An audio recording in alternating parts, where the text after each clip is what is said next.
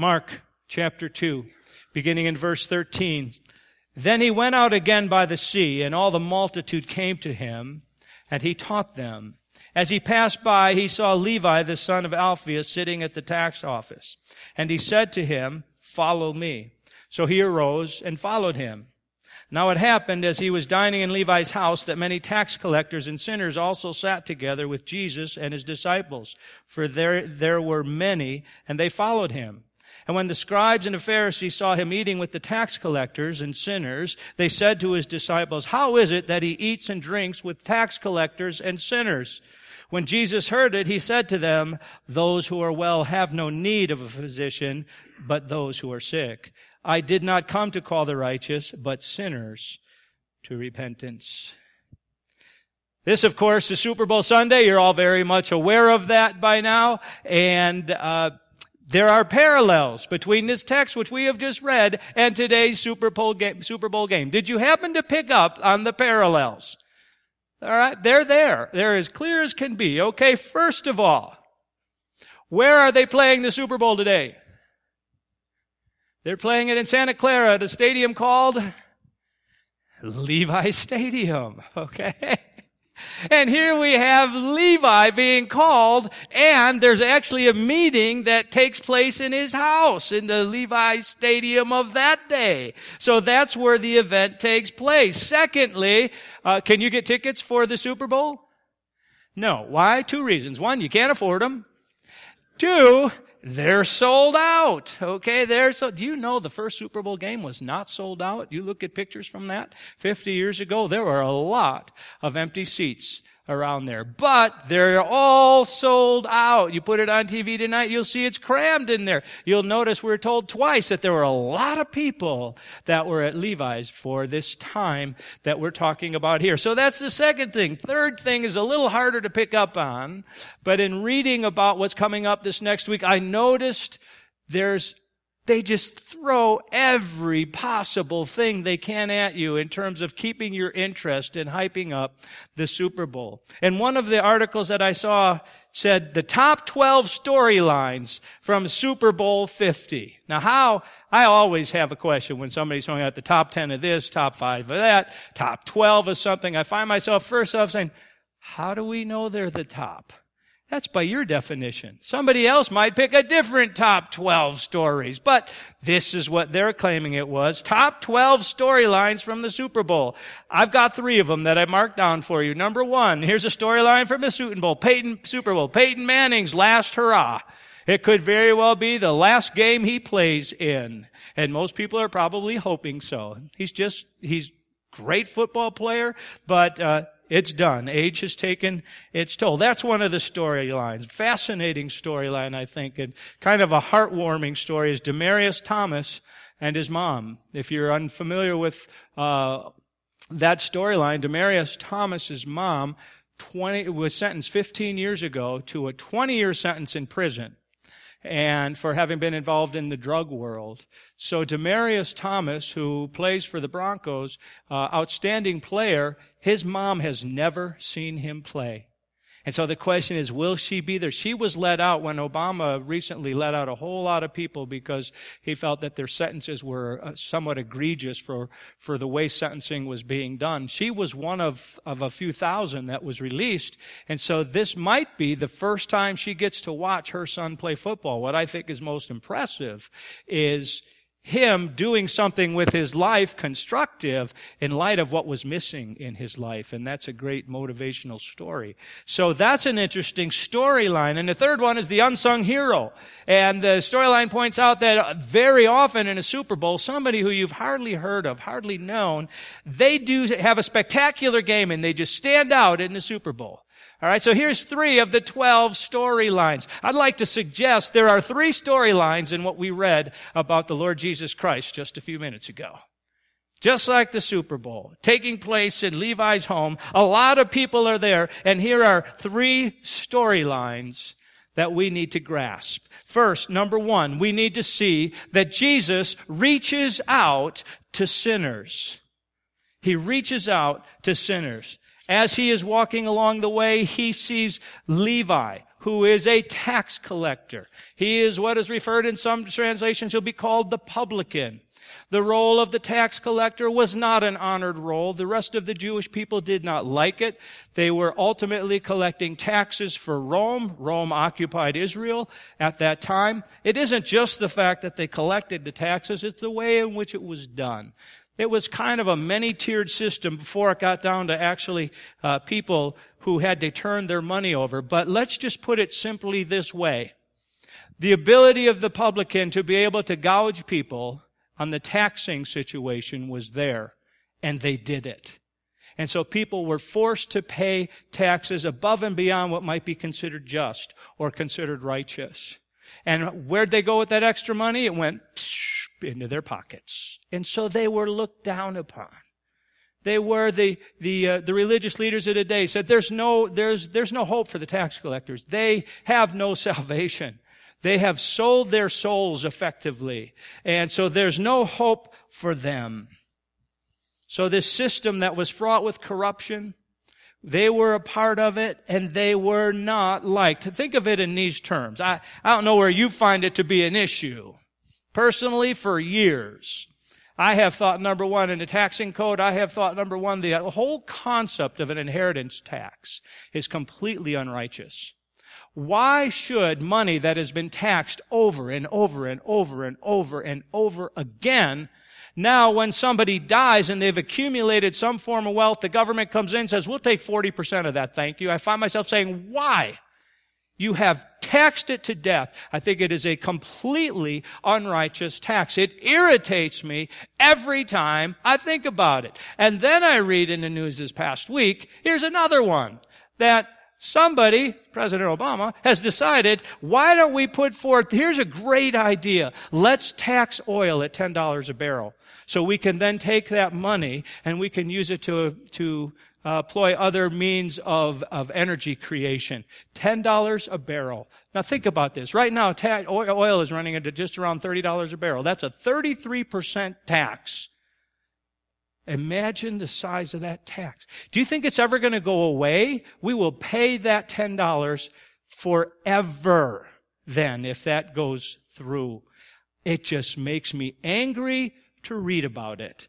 And they calculate out it costs us about 25 cents a gallon in gas for that tax to go on, which means now, from now for all perpetuity, every time you fill up a 12 gallon tank, you send $3 to the federal government just because somebody decided they wanted to tax oil. It just angers me.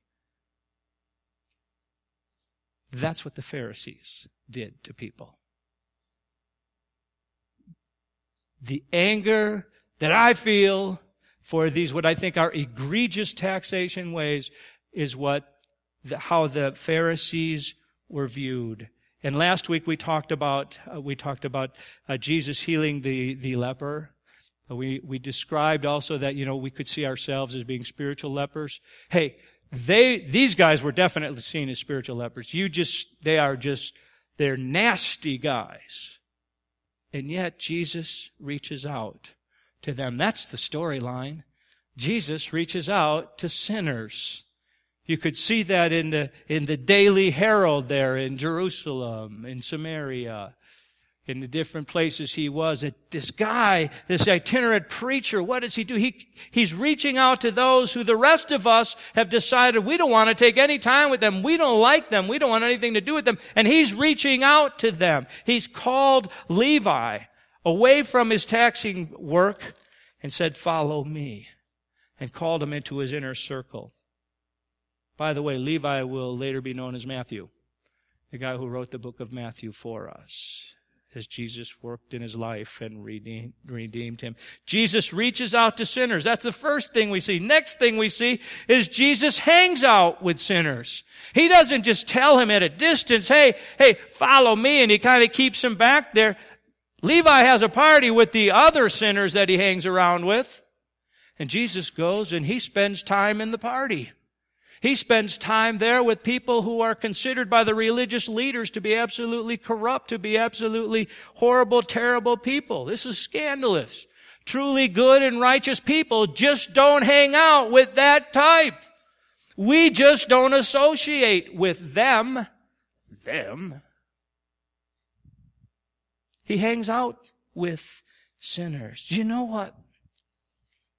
It, it doesn't say it here, but I find myself thinking not only that Jesus hangs out with sinners, I think he kind of enjoyed being with them. Now, you can shoot me down for that. Go right ahead because I realize it's not in the text that way. I get that. But I think there's perhaps times when Jesus, he would just say, I just love being with normal people.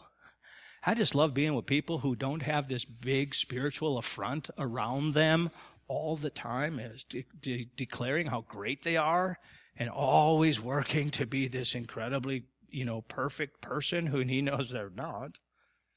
So I think he kind of enjoyed hanging out with some people sometime who didn't have this affront about them, but also who, at the same time, because they didn't have it, they understood he was speaking something to their spirit that they needed.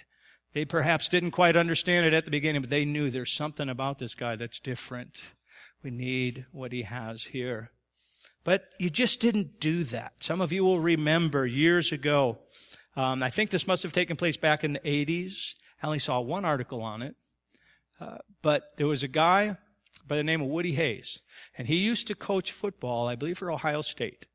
And there was one particular play, and he was a well-known coach, and he was a winning coach. Okay, and but he he was a determined coach. And there, you know, how sometimes the plays run out of bounds and there's a tumble of people.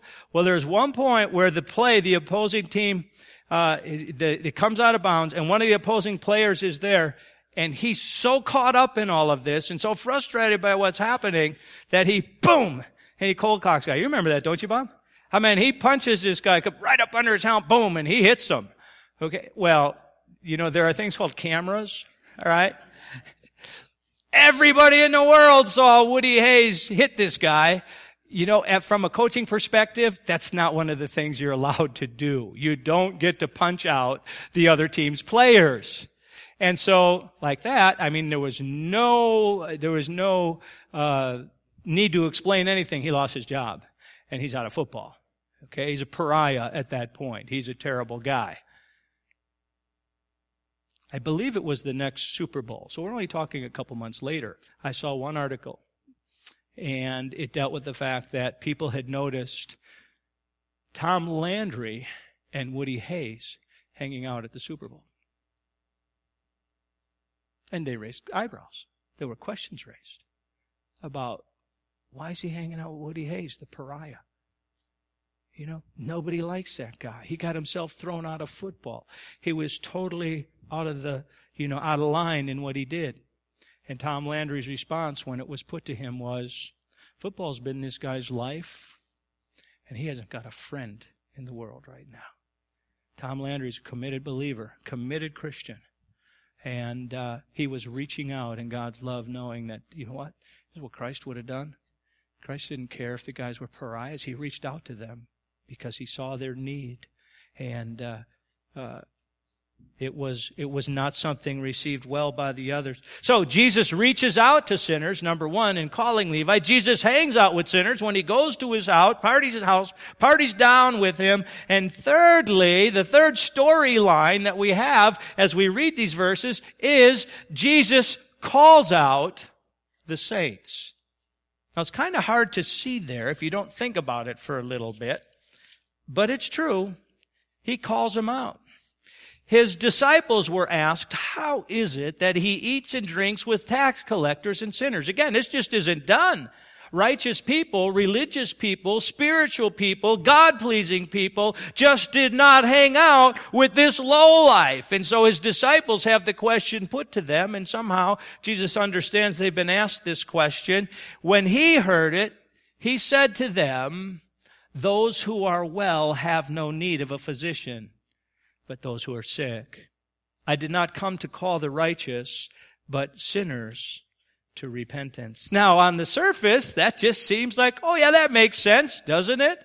I mean, I'm not feeling too bad right now. I'm not heading to a doctor. Why? Because I'm not feeling all that bad. Some of us here, we know, man, I gotta get to a doctor. I'm not feeling too great. It's those who are sick who go to the physician. And Jesus is saying the same thing. It only makes sense. And then so all of the righteous, all of the healthy ones are able to say, oh, that makes sense.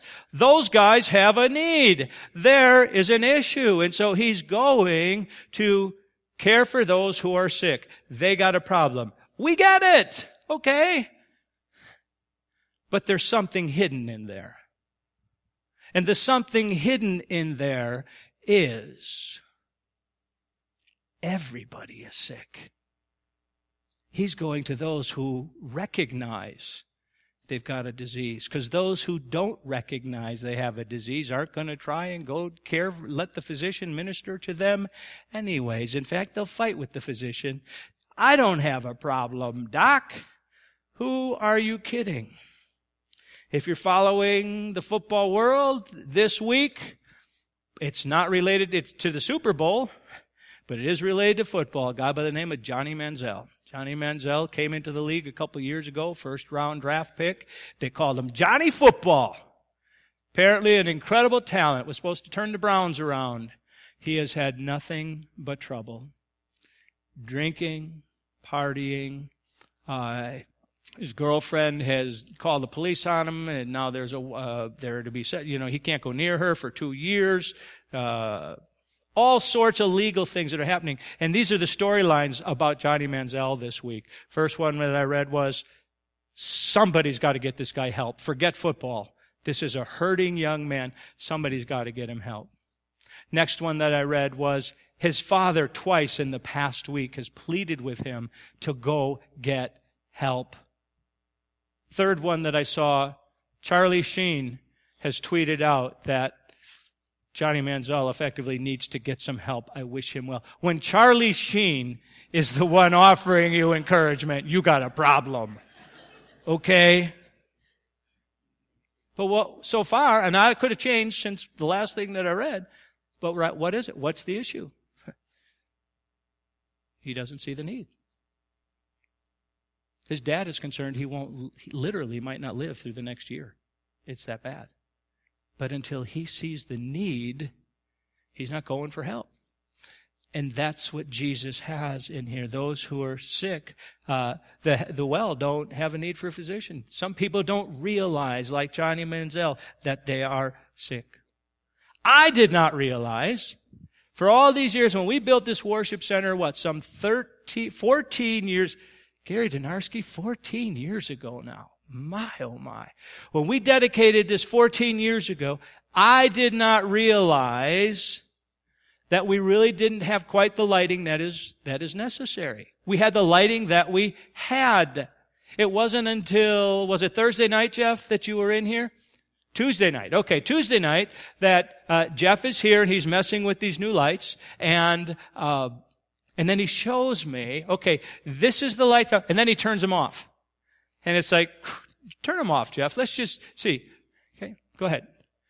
And everything gets dark and shadow, doesn't it? It's like, I had no idea how dark it was. And this took place at night, so it was even worse, okay? So go ahead, Jeff. Bring them back up. So it's like, huh, you know, he, Jeff had been talking about it at a board meeting for, oh, a number of times. We'd been bringing it up and suggesting it's time that we have these, uh, since we've moved the platform up. I had no idea, right? And as long as I had no idea, I was like, meh, you know, no big deal. Everything's fine, right? But then I realized everything was not fine. I do have one issue with the lights though. I find now with the lights, I want to be able to go over here and make little rabbit shadows. You know, I don't know why, but there's just this thing like, oh, I'd like to do that. So Jesus is calling out those who believe that somehow they live in a better place. He reaches out to sinners, hangs out with sinners, and calls out the saints. Three storylines from today's passage. But let's think for a minute now as we wrap it up. You see, the, the, pub, the, uh, the Pharisees, the scribes, they lived their life based upon some very clearly prescribed sets of rules. Remember Dr. Uh, Dr. Pentecost in seminary He used to say there was like 365 prohibitions and 265 admonitions, you know, commands, and they had, they had figured it all out to, this is how they live, and boy, they lived according to those rules. They had them clearly defined, it was in black and white. Now, gotta say, there are some positive things that come out of such a clear definitions of black and white rules. First of all, rules create clarity. You do this, you don't do this. You wash this way, you don't wash this way. You uh, purify something in this manner, you don't do it in this manner. You touch this, you don't touch that. Boy, that's clear. Everything is real clear. So that makes us feel good because we know exactly what to do. Secondly, rules make sense because at the at the bottom line of the rules is this understanding: you do good, you get good. You do bad, you get bad. And that's how we view the world. That's how we view virtually everything. It is a place where all religious systems seem to go in one way or another. And actually, it's an easy sell because it makes sense. It's easy for us to push this product of, hey, if you do right, you'll get blessed. You do wrong, well, tough luck for you, buddy, because it feels like it should make sense read an article this week about somebody who came out, ad, admitted, living in the States now, came from India, and came out of their caste system, and they were part of the Dalits, the lowest, the untouchables of the caste system. And they finally admitted while here they came out. Now the reason they came out is because someone else has just committed suicide. A, a promising college student, a medical student committed suicide who was from that same background. And this other, and never came out, never admitted it. And this other came out believing we need to start speaking about this. Because within, within the caste system in India, when you are the lowest of the low, and, uh, Trent is the one who opened up our eyes to this. If we didn't know it before, uh, you, the reason you're there the reason you have it so bad now is because somewhere in a previous life you did something wrong and you're getting what you deserve. Therefore, we don't even touch you. We don't go near you. We avoid you because you're getting what you deserve. All systems ultimately go to that, don't they? The gospel of Jesus Christ is a little different than that, but it's an easy sell because it seems to make sense. Right? You made your bed, you sleep in it. Yeah, you got it. And that's how the world is. Tough luck, buddy. So that's the, another reason. Rules make sense. And rules make us feel good. Let's be honest. The rules make us feel good. And there's two ways we can get to feeling real good. I feel like I'm growing when I start getting a handle on the rules. See, I can either be growing intellectually because I know the rules better, I understand the rules better, uh, I know why they're in place, and I just feel like I'm really progressing in my life because I, I got a good handle on the rules and I study the rules. So they make me feel good. I could also mistakenly believe I'm growing spiritually. I could believe that I'm doing better spiritually and I'm maturing because I'm keeping the rules better.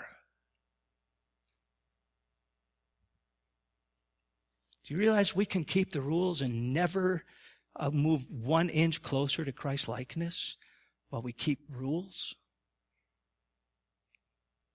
That's the truth. That's the truth. And it's a, it's a devilish place to be in. But these are seemingly the positive impacts of rules. Create clarity, make good sense, make us feel good. But there are some problems with the rules also. And in Luke chapter 18, Jeff, if you could show that. Luke chapter 18. You guys are familiar with this. I'll just read it from up here. Also, he spoke, this is sometime later in the ministry of, G, of the Lord Jesus Christ. And I wonder whether or not he didn't throw in this parable just because it relates specifically to what we're talking to, whether or not he hadn't dealt with this issue so often before. He finally put it in and said, here, here's how it goes. Okay? Luke gives us this input. Also, he spoke this parable to some who trusted in themselves that they were righteous and despised others. Two men went up to the temple to pray, one a Pharisee, the other a tax collector. Sound familiar, doesn't it? Okay. The Pharisee stood and prayed thus with himself, God, I thank you that I am not like other men, extortioners, unjust, adulterers, or even as this tax collector. I'm so proud not to be like them, Lord. I fast twice a week. I give tithes of all that I possess. I follow all the rules, don't I? And the tax collector, standing afar off, would not so much as raise his eyes to heaven, but and said, Can we back up one, Jeff? Thanks. But beat his breast, saying, God, be merciful to me, a sinner. I tell you, this man went down to his house justified rather than the other. For everyone who exalts himself will be humbled, and he who humbles himself will be exalted. Here are the problems when we're working with following all the rules. Number one, rules create a false sense of confidence. Luke gave us that little introduction to that parable. Jesus taught this parable because of those who trust, trusted in themselves. When we're following the rules, we can just feel like we're doing real good, can't we? We can feel like we're on top of it. I am establishing my righteousness. And that's what they were attempting to do. And they trusted in their ability to make themselves right before God. And in the process, the second thing, not only do rules create a false sense of confidence in ourselves, rules create pride towards those who don't keep them. Did you pick up the word? That they trusted in themselves and followed that with despised others. Friends, that will follow every time. Why? That's just the fallenness and prideful way that we are. That when we start thinking we're, we're getting this thing together, we're, we're pulling it all off, and our life is in a good place, I guarantee right behind that is we start pointing fingers at other people and noticing how they don't seem to quite live up. Guarantee it because it's in your heart and it's in my heart, and it needs to get out of there. But rules create pride towards those who don't keep them. We've talked about our young people who are going out on foreign fields. And I told you when Amber was up here a couple months ago, I was so impressed by the work that God had done in her life and the training that she got when she went away to school. And sitting and talking with her, I thought it was absolutely magnificent because I was concerned for him. Let me tell you why I was concerned. I recall being in a previous ministry I was at, young people would go to a particular camp. For three weeks, they would isolate themselves and focus just on the Lord. It was wonderful.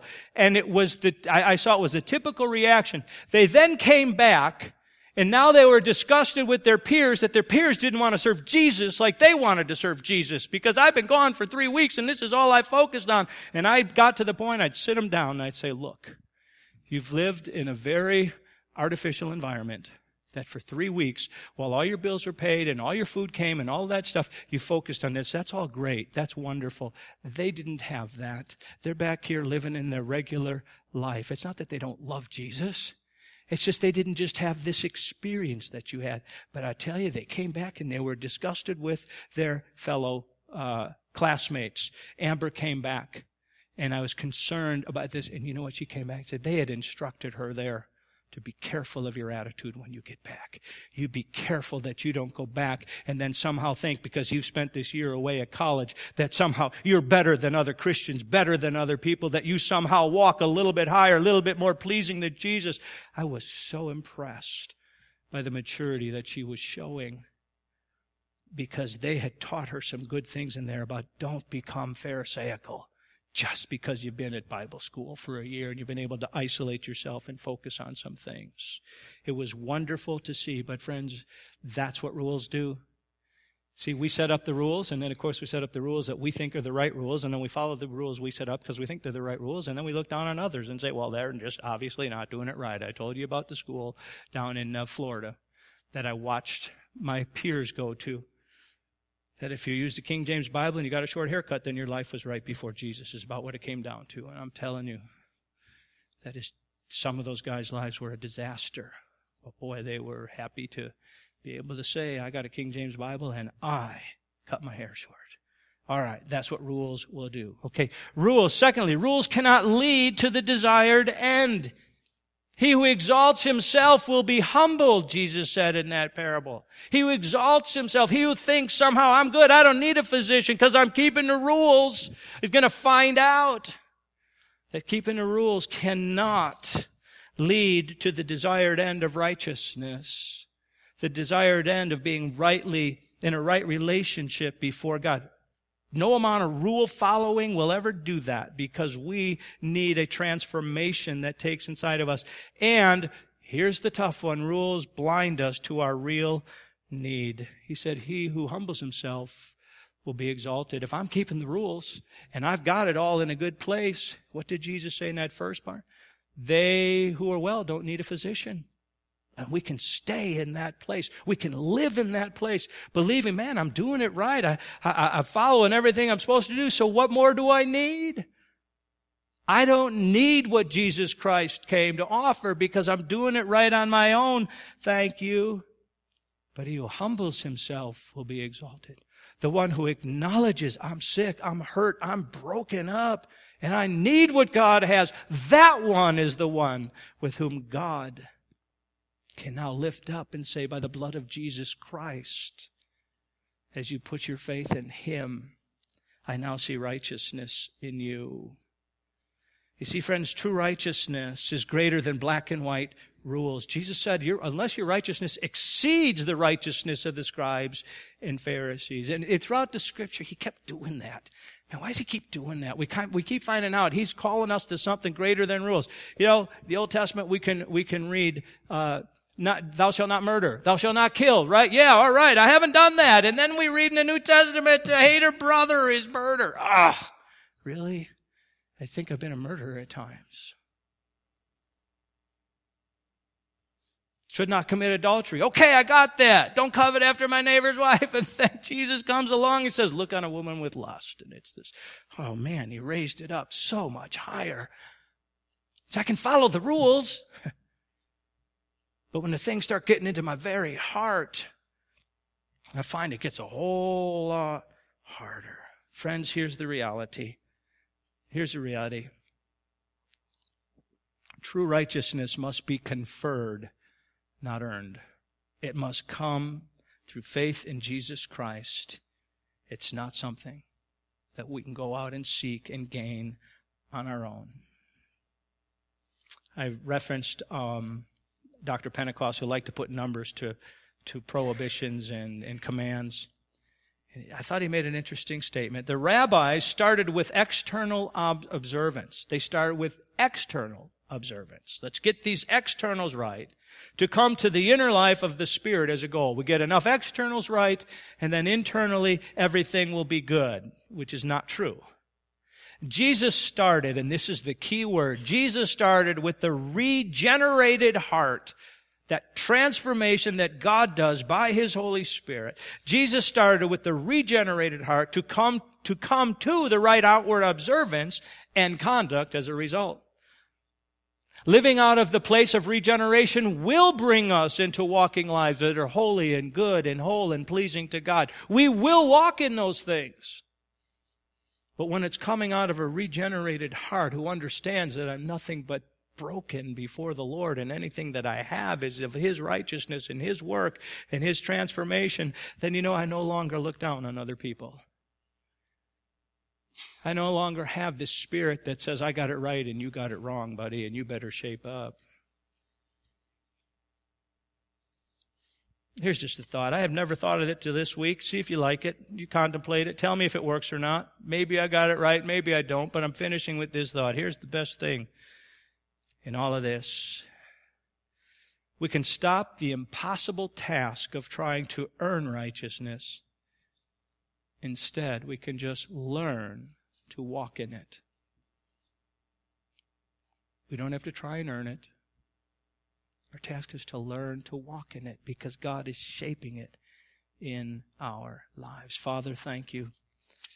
Thank you that you graciously reach out to broken sinners like us. Thank you, Lord, that you graciously and kindly hang out with sinners like us. And Father, forgive us when sinners like us somehow think we don't have a need for every bit of cleansing that Jesus Christ would bring to us. And we don't think we need a physician, Lord.